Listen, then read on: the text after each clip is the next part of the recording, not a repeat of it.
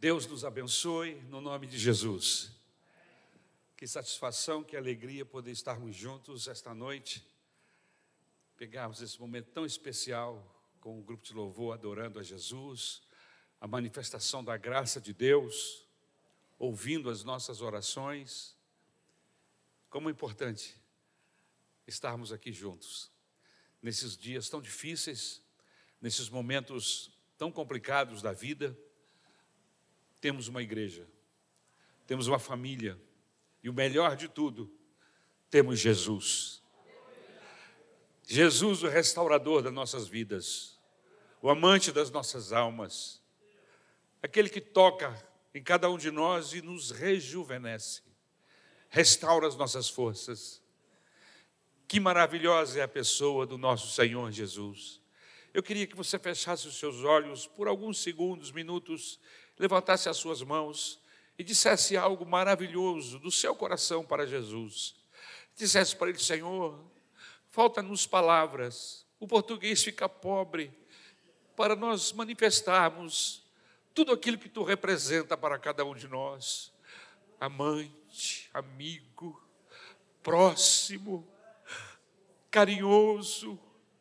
Não há ninguém como tu, Senhor e nós o adoramos com o nosso coração, com a nossa alma, olhando para Ti, sabendo que Tu és Senhor, Senhor de todas as nações, tudo está debaixo da Tua autoridade nesse universo, e o melhor, Tu és nosso amigo, amigo chegado, louvado seja o Teu nome, recebe a nossa adoração, recebe o nosso louvor esta noite é o que nós te pedimos, é o que nós carecemos. Amém e amém.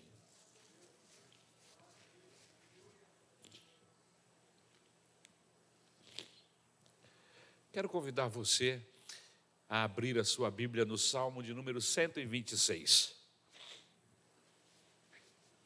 Um salmo precioso, o Salmo de número 126. E só de ler o salmo, a gente compreende o espírito de quem estava escrevendo. Só de ler o salmo, a gente começa a fazer ideia, mesmo não conhecendo a história de Israel e nem o contexto do salmo, pelas palavras do salmo, você entende que algo especial havia acontecido com essa gente.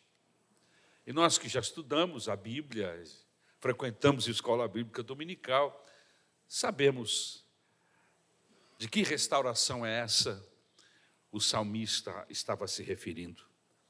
Há dias tão difíceis que Israel havia passado no cativeiro de Babilônia, mas o Senhor havia restaurado, havia restaurado todas as coisas. O texto, o enunciado do salmo é: Restaura, Senhor, a nossa sorte. É o salmo de número 126. Eu pedi, mandei um link para o nosso grupo de nossos irmãos. Daqui a pouco, se os irmãos deixarem esse link já no esquema aí, eu vou solicitar que vocês abram a tela, por favor. Muito obrigado. Você pode acompanhar a leitura com seus olhos. Consolo para os que choram. É um cântico de romagem. Quando o Senhor restaurou a sorte de Sião, ficamos como quem sonha. Então a nossa boca se encheu de riso e a nossa língua de júbilo. Então, entre as nações se dizia: grandes coisas o Senhor tem feito por eles. Com efeito, grandes coisas fez o Senhor por nós, por isso estamos alegres. Restaura, Senhor, a nossa sorte como as torrentes no Negueb. Os que com lágrimas semeiam, com júbilo ceifarão. Quem sai andando e chorando enquanto semeia, voltará com júbilo, trazendo os seus feixes. Mais uma vez, vamos falar com Jesus. Meu Deus, muito obrigado por esse salmo tão lindo, tão maravilhoso, que só de lê-lo já nos abençoa a alma, o coração. Ajuda-nos a entendê-lo, ajuda-nos a abri-lo, Ajuda-nos a comentar qualquer coisa dentro deste salmo, Senhor amado. Que o teu Espírito possa nos conduzir, nos orientar, e que o resultado disto possa ser alegria no coração, júbilo na alma, Senhor. O teu nome glorificado é o que nós te pedimos, é o que nós queremos e precisamos. No nome de Jesus. Amém e amém. Nestes últimos dias, meus queridos irmãos, nós perdemos duas pessoas queridas, membros de nossa igreja. Perdemos no modo de dizer. Na verdade, eles foram achados por Deus. E uma vez que somos achados por Jesus, nunca mais nos perdemos. Eles estão ausentes a ausência deles em nosso meio, com certeza será sentida.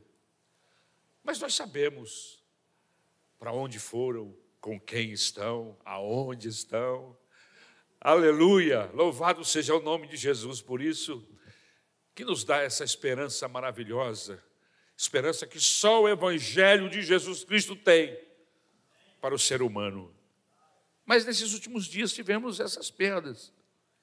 Trata-se da nossa irmã Luzia e do nosso irmão José Luiz.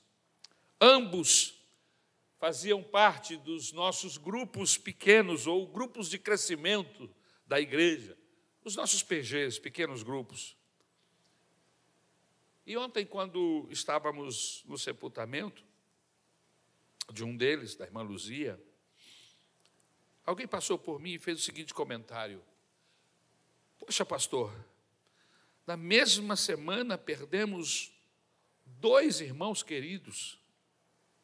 A mesma hora, minha mente me levou para o ano de 2020, quando perdemos dezenas de irmãos, de irmãos e familiares de irmãos nossos da igreja, a ponto de sepultarmos duas, três pessoas no mesmo dia e às vezes no mesmo cemitério. Nem saíamos, já ficávamos por lá a parte da tarde. A verdade é que quando nós nos deparamos com acontecimentos trágicos, como esses que estamos vivendo nesses dias, já vivemos no passado, somos sobreviventes, irmãos. Uma pandemia veio sobre esse planeta, milhares e milhares de pessoas foram ceifadas. Nós sobrevivemos pela graça do Senhor. Isso é motivo de glórias, é motivo de louvor ao nome de Jesus. Por alguma razão, pela sua graça, pelo seu favor, Ele quis me manter vivo, porque de, toda, de todo mundo que eu conheço, ninguém se expôs mais do que nós, pastores. Nós não faltávamos, eu estive na igreja todos os dias de culto durante 2020. Não tinha culto, mas eu estava lá. E não somente eu, mas os pastores da forma geral da Maranata. E nós nos expunha, orando por pessoas, recebendo-as, mesmo com máscara, mas às vezes tocando. Como você ser impedido de abraçar uma mãe que perde um filho desesperada, que não podia abrir o caixão, o caixão, alguém falava o nome, alguém ia lá, pegava o, a urna da pessoa, passava um carrinho e a gente saía aquele grupinho atrás. Enquanto eles estavam fazendo a sepultura e colocando a pessoa dentro da caixa ou sepultando, nós orávamos, líamos um texto e orávamos. Como, como você se fechar ao abraço, ao consolo de uma mãe desesperada? Então nós abraçávamos, irmãos, estávamos expostos. Mas o Senhor não permitiu que nós morrêssemos. Por algum ato de graça e misericórdia. Quem sabe não chegou ainda o meu momento e nós não morremos. Quando nós pensamos em todas essas coisas, irmãos, na fragilidade das nossas vidas, de como somos débeis, às vezes, de uma forma louca, passa na nossa mente a ideia de que somos alguém, de que somos alguma coisa. Criamos resistências, contendas, brigamos, discutimos às vezes com, com pessoas que amamos, esposa, filhos. E depois, quando a gente cai em si, a gente vê que idiotice às vezes. Perder o equilíbrio por bobagem. A vida é tão passageira, é tão rápida que ela vem e vai. Ainda outro dia eu estava soltando pipinha no quintal da casa da minha avó, e hoje já estou aqui 62 anos, não sei quanto tempo me resta, eu preciso, de uma maneira inteligente, aproveitar os dias que Deus tem me dado. E é sobre isso que nós queremos falar esta noite. Será que você tem aproveitado bem os dias da sua vida? Quando nos deparamos com perdas, como as que estamos citando, somos levados a pensar na vida. Diminuímos a nossa velocidade para pensar o que estamos fazendo com as nossas vidas. E aí a gente faz uma espécie de balanço da vida, olhamos para dentro de nós mesmos, na esperança de vivermos dias mais leves, com mais amor e paciência, principalmente com os mais chegados. Porque, como eu disse, a vida, a Bíblia diz, é como um sopro. É como o apagar de uma vela, é como um vento que passa. E nós precisamos estar atentos. Nesta, neste exame que nós devemos fazer,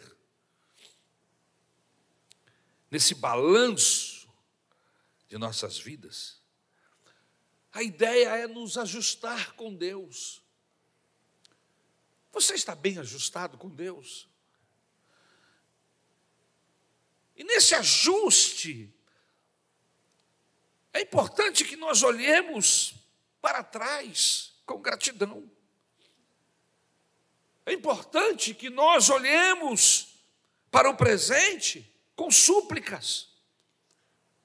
É muito importante que nós olhemos para frente, para o futuro, com esperança. E aí eu quero aproveitar o Salmo de número 126 para nos ajudar neste exercício. Em primeiro lugar, nós devemos olhar para o passado com gratidão. Dê uma olhada no texto, os versículos de 1 a 3. Você fechou a Bíblia? Abre de novo. 126, de 1 a 3. Quando o Senhor restaurou a sorte de Sião, ficamos como quem sonha. Então a nossa boca se encheu de riso e a nossa língua de júbilo. Então entre as nações se dizia: grandes coisas o Senhor tem feito por eles. Veja como o salmista está olhando para trás. E qual é o sentimento que inunda o coração do salmista quando ele olha para trás? Amargura. Houve sofrimentos, houve perdas, houve prejuízos, mas olha o sentimento que este salmista olha para trás. Não um sentimento de saudosismo, de mágoa, de angústia, mas um sentimento de gratidão. Como é que você olha para o seu passado? Que tipo de sentimento brota do seu coração quando você olha para trás?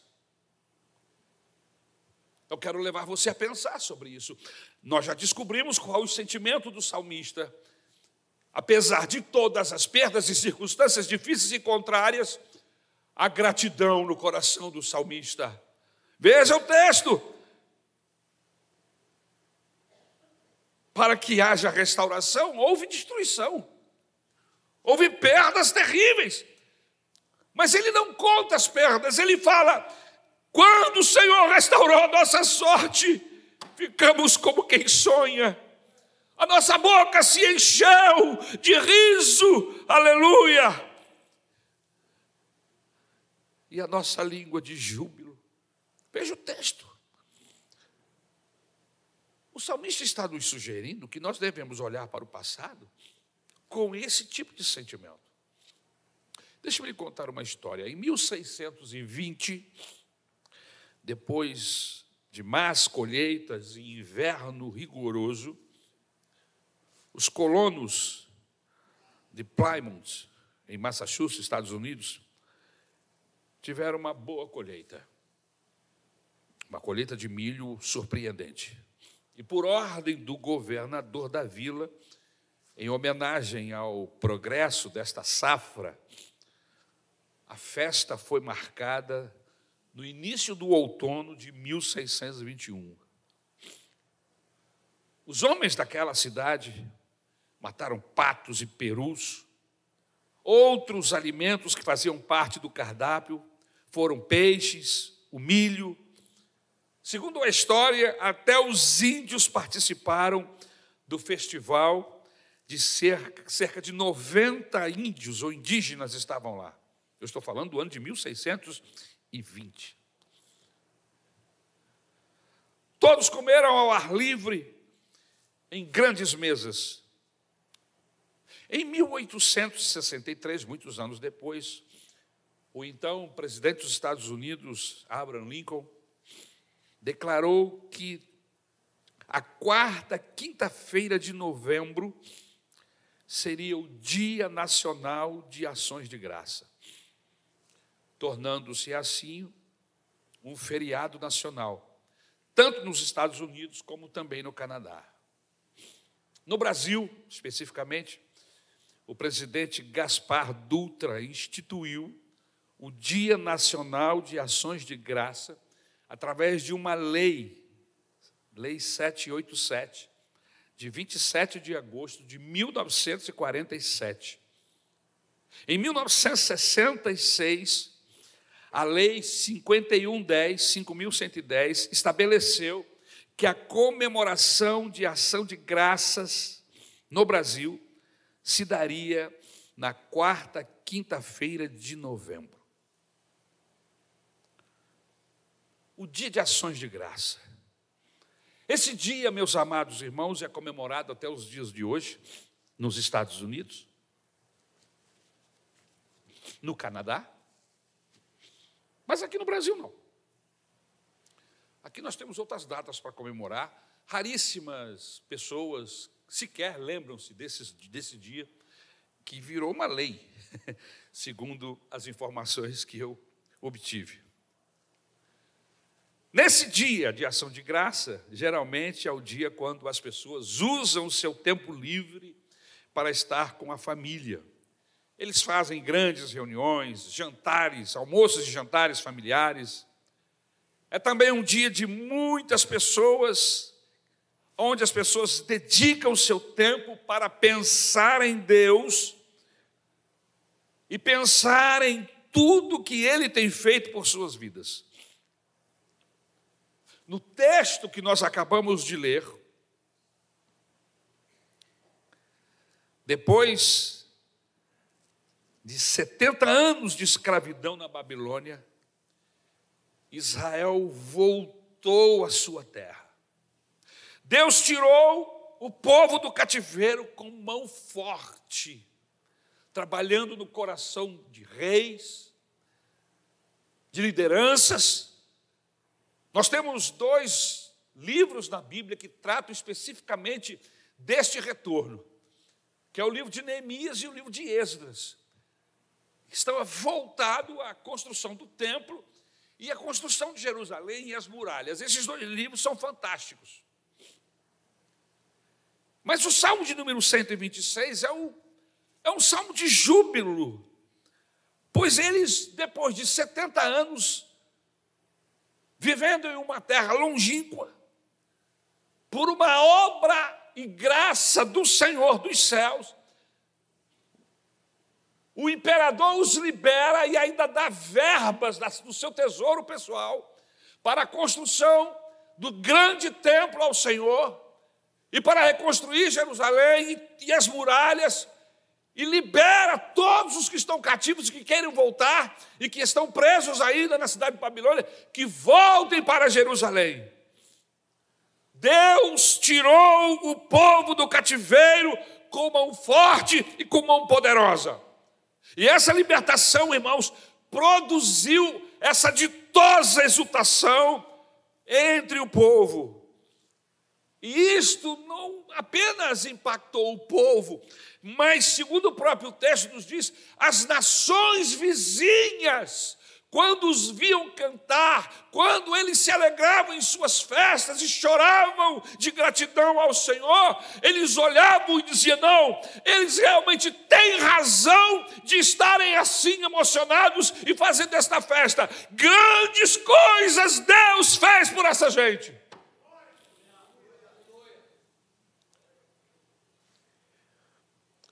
Eu não conheço você. Conheço você há pouco tempo, o que é lamentável. Gostaria de fazê-lo, ter conhecido você antes, e mais, não conhecê-lo apenas como membro uma, da igreja que vem aqui nos cultos, ou em um momento de visita que fazemos, inclusive quero abrir um parênteses para dizer que nós estamos fazendo visitas, viu? Eu, pastor, pastora, é um trabalho bíblico, é um trabalho de Deus. A Bíblia diz que Deus visitava Adão e Eva. E a gente está tentando imitar Deus, a gente está querendo visitar os membros da igreja. Estamos fazendo isso desde o primeiro dia que chegamos aqui, há quase três anos atrás. Hoje mesmo viemos de duas visitas. Estaremos visitando no sábado, estaremos visitando na, na terça-feira, visitamos na quinta-feira. A gente quer visitar. E se você não tem nenhum empecilho e gostaria de receber uma visita pastoral, não se preocupe, nós não vamos lá para te dar trabalho, nós vamos lá para te abençoar. Nosso objetivo é nos aproximarmos de você, nos conhecermos um pouco mais e orarmos uns pelos outros. Oramos pela sua esposa, pelos seus filhos, pela sua família e pedimos a misericórdia de Deus sobre a sua casa. Uma visita de 40 minutos não passa disso. Alguns preparam uma coisinha para comermos, mas olha, o nosso alvo não é comer a sua comida. O nosso alvo é nos integrarmos, é nos amarmos, é nos conhecermos mais. E pedir a bênção de Deus sobre a sua vida, sobre as nossas vidas. Fechando parente parênteses. Quando olhamos para trás, assim como fez o salmista, notamos que Deus tirou da escravidão essas pessoas e os trouxe à liberdade. Se nós nos lembrarmos, nós também fomos tirados das trevas para a luz. Não é preciso que façamos muito esforço mental para nos lembrarmos de quem éramos, o que fazíamos e para onde iríamos se não mudássemos de vida. Só que nós não tínhamos forças para mudarmos de vida, não tínhamos capacidade física, espiritual para quebrar o poder do diabo sobre as nossas vidas. Foi necessária uma intervenção de Deus. Foi necessária uma visitação de Deus. Por isso nós adoramos Jesus. Por isso nós abrimos espaço na nossa vida para cultuar a pessoa bendita de Jesus, porque Deus desceu e veio ao nosso encontro e quebrou os grilhões que nos prendiam ao poder das trevas. Hoje nós estamos livres. E assim como o povo de Israel, podemos olhar para o Salmo 126 e com a mesma alegria e com o mesmo júbilo, podemos dizer: Aleluia, Aleluia. Quando o Senhor restaurou a nossa sorte, ficamos como quem sonha. A nossa boca se encheu de riso, a nossa língua de júbilo. Então, entre os vizinhos, há o seguinte comentário: não, isso era um miserável mesmo, era um bêbado, era um mentiroso, era um bandido da pior qualidade. Não, eles têm que ficar alegres mesmo, porque Jesus mudou. Irmãos, nós temos ouvido testemunhos e testemunhos de pessoas que estavam totalmente agarradas, presas ao poder do maligno, e a intervenção divina quebrou a cadeia do diabo, e essas pessoas estão livres. Eu estou livre. No ano passado, durante todo o ano.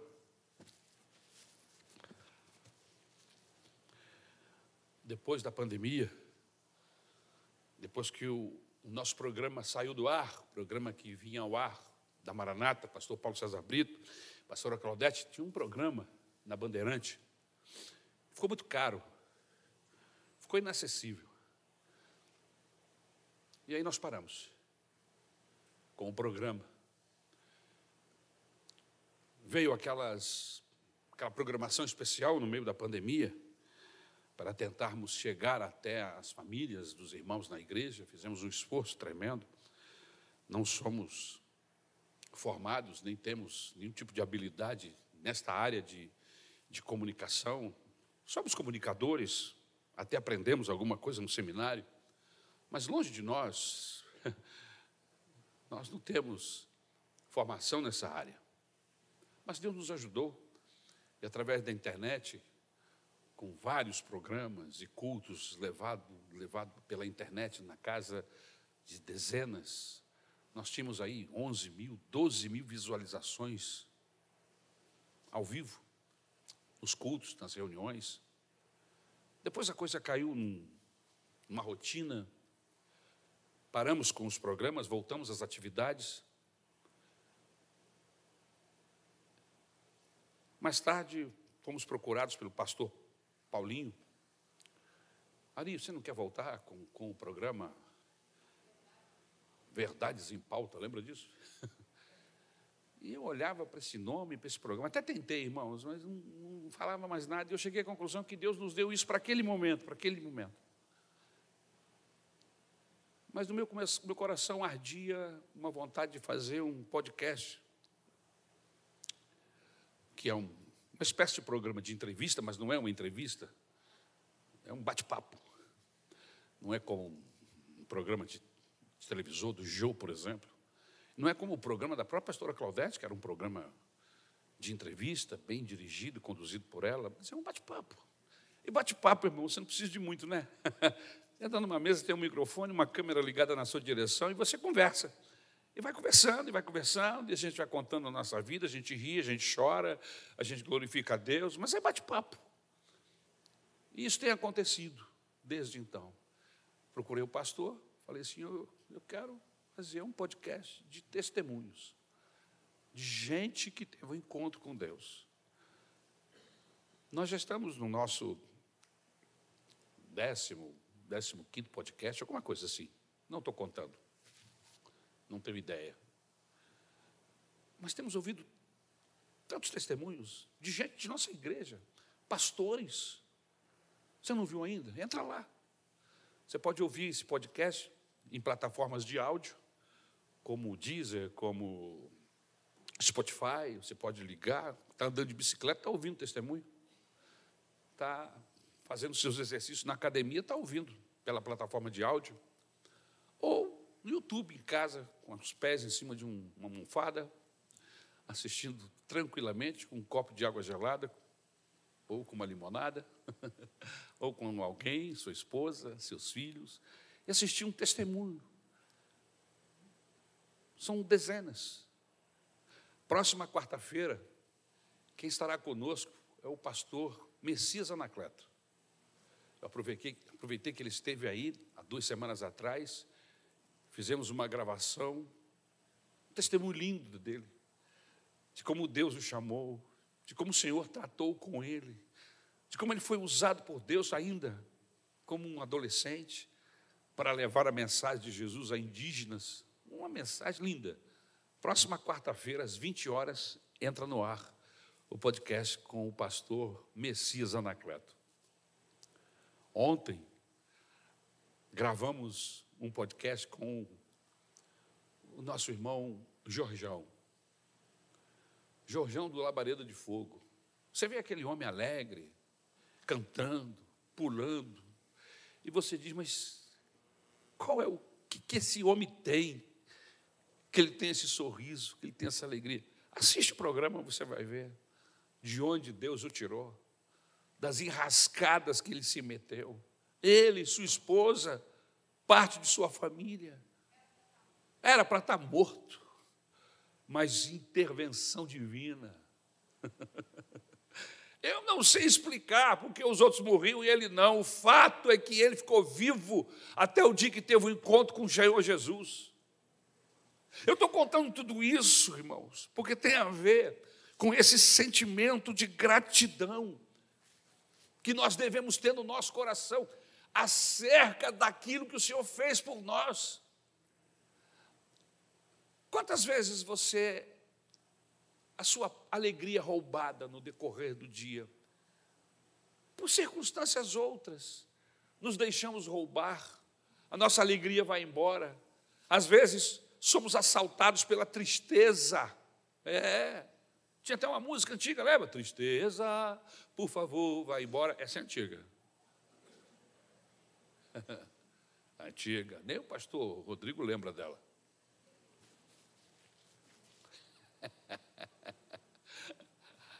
Não vai. Você é assaltado. E você passa o dia, às vezes, com a cara fechada, com o coração. O salmista está nos lembrando de quem nós somos, o que éramos, o que o Senhor Jesus, o nosso Deus, fez por nós. E nós não devemos permitir que nenhuma acusação de Satanás, que nenhuma circunstância do passado venha sobre as nossas vidas, querendo nos imputar erros, pecados, decisões erradas que tomamos. Jesus as levou na cruz do Calvário, os nossos pecados foram pregados lá, naquela cruz, aleluia. Daquela cruz emana liberdade, salvação, coração leve, perdoado, aleluia. Aleluia! Jesus Cristo nos redimiu de um terrível cativeiro. Éramos escravos do diabo, do mundo, da carne, presos aos nossos desejos e vícios. Porém, Cristo nos libertou e hoje somos livres. Pertencemos à família de Deus. Nessas duas visitas que fizemos, nesses dois momentos que vivemos essa semana, a pessoa desacorçoada perdeu um ente querido, dezenas de irmãos, a família de Deus presente, presente para trazer conforto, consolo na hora da perda. Havia dezenas de ombros para esses irmãos, viúvo, viúva, para chorar havia ombros de irmãos e irmãs. Por causa de apertos financeiros, houve até necessidade de ajuda. Havia uma família, uma família de Deus, aleluia. Gente que ama, aleluia, que se cotiza para abençoar, para ajudar. Isso é igreja. Você pertence a essa família. Não permita que o diabo lhe roube a satisfação de pertencer à família de Deus, de ser irmão do Senhor Jesus Cristo, servo do nosso Deus. Aleluia. Nós temos diáconos e diaconisas aqui, que eu não vou citar nomes para não ser injusto, que são servos de Deus, que estão para servir ficam procurando, caçando a quem possa ajudar. Tem alguém precisado, precisando, vá Tem alguém carente, vá É rápido, é uma ação rápida. Gente que perde uma tarde, perde uma manhã, perde um dia para ficar junto, para levar consolo. Irmãos, isso é Deus, isso é família de Deus. Por isso, não se afaste, não permita que o pecado, que os desejos da carne, que nenhum tipo de tentação, o próprio Satanás lhe roube desta, desta família. Família que Deus te deu. Dá uma olhadinha para o seu lado aí, gente que foi comprada com o mesmo preço, aleluia. Gente que foi perdoado pelo mesmo Deus, o sangue de Jesus que nos limpou e nos lavou dos nossos pecados. Aleluia. Segundo lugar,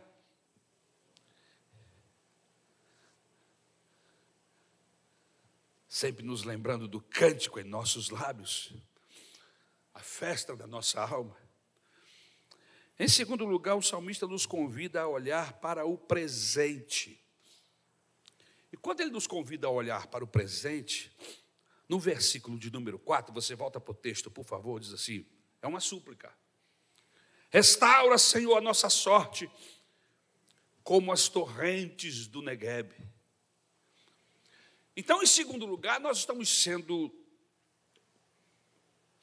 orientados a olhar para o presente com súplicas. O salmista, ele voltou os seus olhos do passado para o presente. E ele percebeu que as vitórias de ontem não servem para nos manter de pé hoje. Foram importantes? Ah, sim. Pessoas que têm um passado glorioso de grandes manifestações de Deus, sim, mas ficou para trás. Como diz um velho ditado, águas que passaram pelo moinho, ou melhor, águas passadas não movem moinhos. Obrigado, Antônio. Ô, Luiz. Não movem.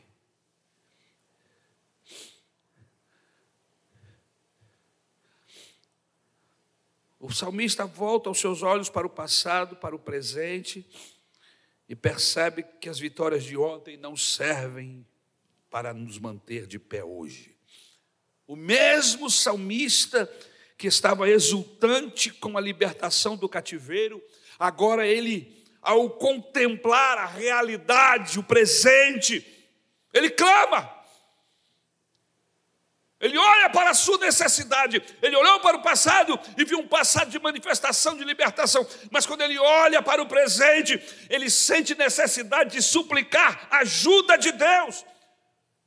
E a ideia do salmista é que quando você olhar para o seu presente e constatar o seu estado, a sua carência, a sua necessidade, você possa fazer como ele está fazendo aqui: restaura, Senhor, a nossa sorte como as torrentes do Negev.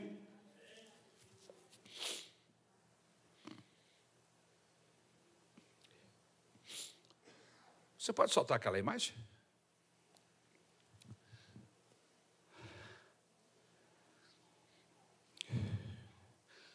No sul da Judéia tem um deserto, que é o maior deserto que tem ali naquela região. E acontece um fenômeno ali muito interessante. E que o salmista faz menção aqui neste texto. Quando ele diz: Restaura, Senhor, a nossa sorte, como as torrentes do Negev. Pode liberar a hora que você quiser. Pode tirar o som, tira o som. O Tira o Negev som. é uma região deserta. Tira o som. Obrigado. Deixa só a imagem. Pode soltar a imagem. Você conhece o deserto?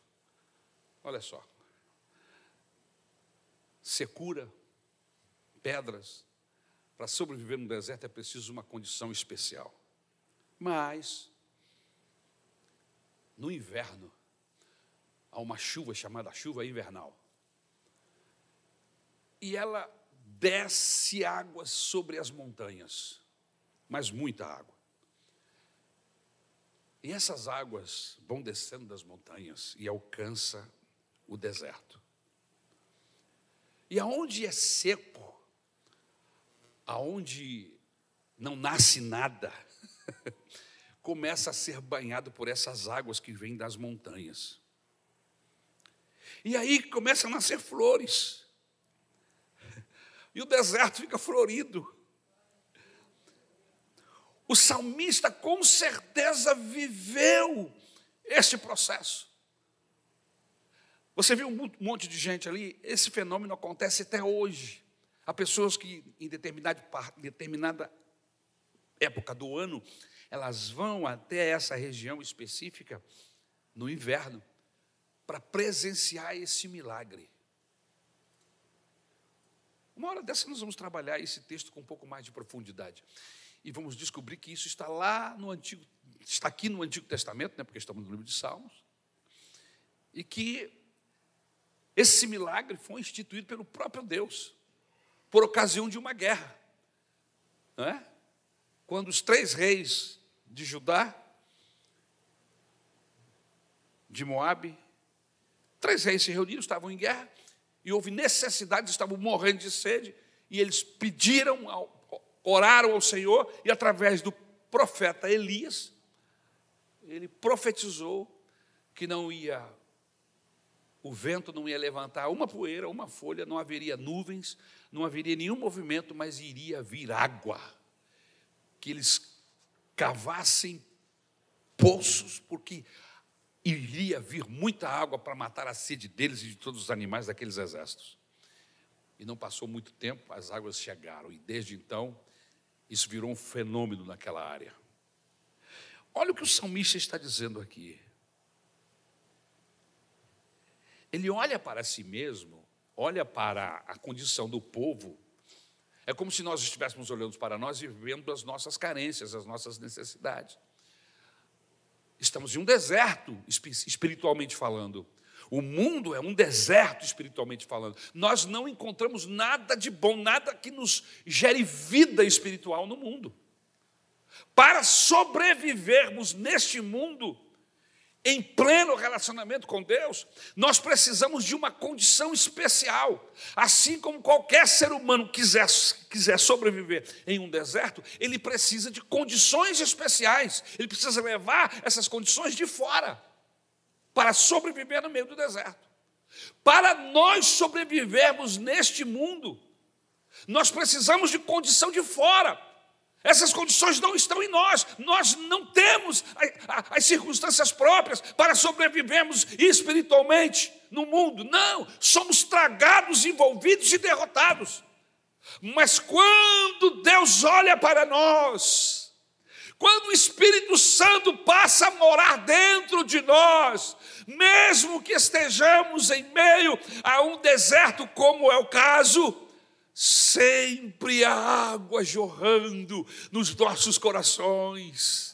Aleluia! A vida do crente que anda com Deus é uma vida sem sede, ele é constantemente descedentado pela palavra de Deus, pelo Espírito Santo, e ele está sempre gerando no seu coração bons frutos. Por quê? Porque acontece com ele o que acontece lá no deserto do Negev. Em um determinado momento, as águas descem das montanhas e invadem o deserto da Judéia. E sai levando água, e é água, irmãos, e é água. Eu estava ouvindo, vendo hoje um pedacinho daquele, daquele site. Inclusive, preciso dizer que essa imagem que nós passamos aqui é da Igreja Batista até para que o YouTube não nos, não nos corte. E eu estava vendo aquele, aquele site da Aline, em Israel, e Aline, Israel com Aline, e, e ela, ela vai até esse local e ela dá uns avisos interessantes que as pessoas às vezes não sabem, ficam tão encantadas em, em ver um milagre daquele tipo, que ficam na frente das torrentes. E as torrentes vêm com tanta violência que não tem como você não ser levado, conduzido e jogado nessas ribanceiras, nesses buracos enormes que existem. É, e, inclusive, já houve é, acidentes fatais é, com um grupo de estudantes que foram lá de, de, de Israel, né, da, da escola, e chegaram lá e acabaram sendo conduzidos, e houve dez, dez alunos que faleceram por causa deste, dessa força dessas águas que vêm e saem levando tudo, e inundam o deserto, e aquilo que era seco, e aquilo que não produzia nada, era só terra, areia e pedra, começa a produzir flores, começa a produzir frutos, começa a produzir árvores verdes. E não é exatamente isso que o salmista está pedindo aqui nesse versículo? Restaura, Senhor, a nossa sorte, como as torrentes do Negueb. O passado de glória tinha se transformado num deserto cinzento. As vitórias do passado não eram suficientes para torná-lo vitorioso no presente. Todo dia, meu irmão, minha irmã, é tempo de andar com Deus, Todo dia é tempo de ser cheio do Espírito Santo. Nós não podemos viver do passado, nem morar na saudade. Precisamos depender de Deus. Aleluia! Todo tempo, o tempo todo. Mais do que isso, é preciso saber que não fomos ou não temos forças para restaurar nossa própria sorte. Só Deus pode restaurar nossa sorte. Só Deus pode é, aprumar nossos joelhos trôpegos.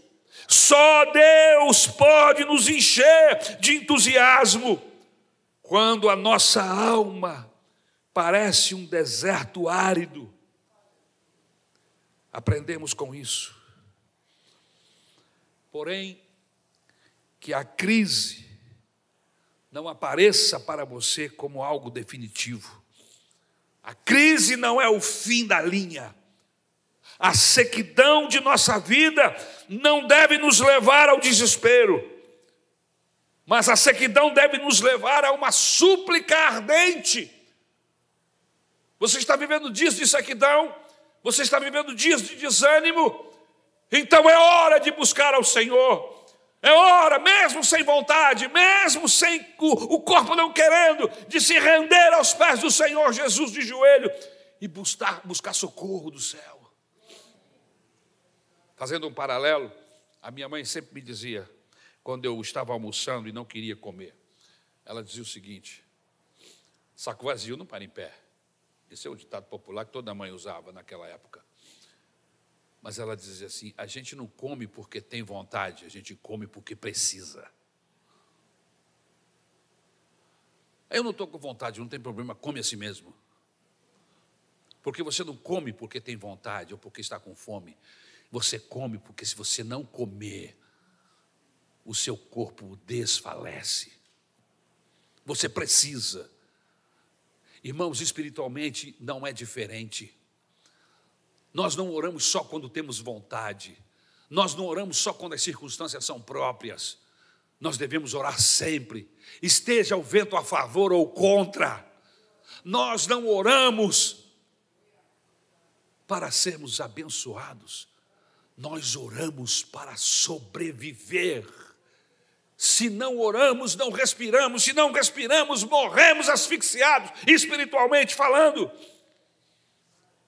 Por isso, a sequidão da nossa vida não deve nos levar ao desespero, mas deve nos levar a uma súplica ardente. A consciência da crise espiritual deve, pode nos levar aos pés do Senhor para uma virada bendita em nossa história. Quantas pessoas tiveram uma virada em suas vidas no meio do caos, no fim da linha, quando pensavam que já não haveria mais solução, a luz do túnel não existia. Foi neste momento que a mão do Senhor foi estendida, porque alguém estava clamando, alguém estava orando. Por isso, mãe, não deixe de orar pelo seu filho, não deixe de orar pela sua filha, por isso, não deixe de orar pelo seu marido, não deixe de orar pela sua esposa. Ore, ore, ore, com vontade ou sem vontade, ore a Deus e peça misericórdia. E quando lhe faltar forças, vá para a presença do Senhor e geme, geme, porque nós temos um Deus que interpreta gemidos, nós temos um, o Espírito Santo de Deus que consegue interpretar gemidos inexprimíveis, aleluia, Ele interpreta para atender a nossa oração. Só dele vem a nossa cura. Essa restauração é uma obra milagrosa, assim como os rios invernais rasgam as areias escaldantes do deserto do Negev, o maior deserto da Judéia. Deus também faz nossa alma florescer em tempos de sequidão. Ele mesmo nos concede um novo vigor espiritual e transforma nossos vales em mananciais cheios de vida. Versículo 4, você pode repetir comigo? Restaura a nossa sorte, Senhor. Vamos mais uma vez? Restaura a nossa sorte, Senhor. Restaura a nossa sorte, Senhor. E para terminar, em terceiro lugar, devemos olhar para o futuro com esperança. Veja os versículos 5 e 6. Os que com lágrimas semeiam, com júbilo ceifarão. Quem sai andando e chorando enquanto semeia, voltará com júbilo, trazendo os seus feixes. Depois de olhar para o passado com gratidão, depois de olhar para o presente com súplicas, o salmista agora olha para o futuro com esperança. O amanhã será de semeadura e de investimento. Irmãos, eu estava pensando sobre semeadura, e semeadura exige uma desinstalação. Para que a semeadura aconteça, alguém tem que sair de onde está, da sua comodidade, deixar o seu abrigo, sua casa, o seu lugar e ir para o campo. Quando se fala de semeadura, está se falando de ação. É preciso sair para semear, sair da famosa zona de conforto, como alguns dizem, e arriscar um pouco mais. Outra coisa na semeadura é que é preciso usar fé, e fé em Deus. Veja o que o salmista está dizendo: os que com lágrimas semeiam, com júbilo ceifarão. Ele não está apenas falando de uma ação de semeadura, mas ele está usando a fé aqui. Ele está crendo que quando fazemos o que nos compete, quando saímos, quando agimos, quando semeamos, o Deus do céu, que é o Deus de toda bênção, vai fazer com que aquela semeadura frutifique, cresça, apareça. Então, semeadura, na semeadura é preciso usar fé. Eclesiastes capítulo 11, versículo 1 diz assim: Atire o seu pão sobre as águas, e depois de muitos dias você tornará a encontrá-lo. O que é fé? Isso aqui é fé. Aleluia. Fé. Versículo 4 do mesmo capítulo 11: Quem observa o vento não plantará, e quem olha para as nuvens não colherá. Ou seja, se você ficar olhando para as circunstâncias, você não vai chegar a lugar nenhum. Aprendendo com um louvor que nós não cantamos há muito tempo, que diz assim: não olhe as circunstâncias, não, não, não, olhe para o Senhor. Porque se ficarmos olhando para o tempo, para as circunstâncias favoráveis, elas não são favoráveis nunca, elas são sempre contrárias. Por isso, Tire os seus olhos daquilo que é humano, das circunstâncias humanas, e olhe para aquele que é maravilhoso e poderoso. Na semeadura devemos ser ativos e não passivos. Eclesiastes capítulo 11, versículo 6. Plante de manhã a sua semente, e mesmo ao entardecer, não deixe as suas mãos ficarem à toa, pois você não sabe o que acontecerá se esta ou aquela produzirá, ou se as duas serão igualmente boas. Outra coisa, na semeadura é preciso ser generoso. Eclesiastes capítulo 1, versículo 2. Reparta o que você tem com sete, até mesmo com oito, pois você não sabe que desgraça poderá cair sobre a terra. Generosidade. Enquanto que a lei natural no mundo, na sociedade, é cada um por si. Como diz um ditado, farinha pouca, meu pirão primeiro. Mas aqui na Bíblia, a lei de Deus é outra. Na crise, reparta o que você tem. Reparta! Porque é o Senhor, o Deus dos milagres, é Ele que vai agir, aleluia!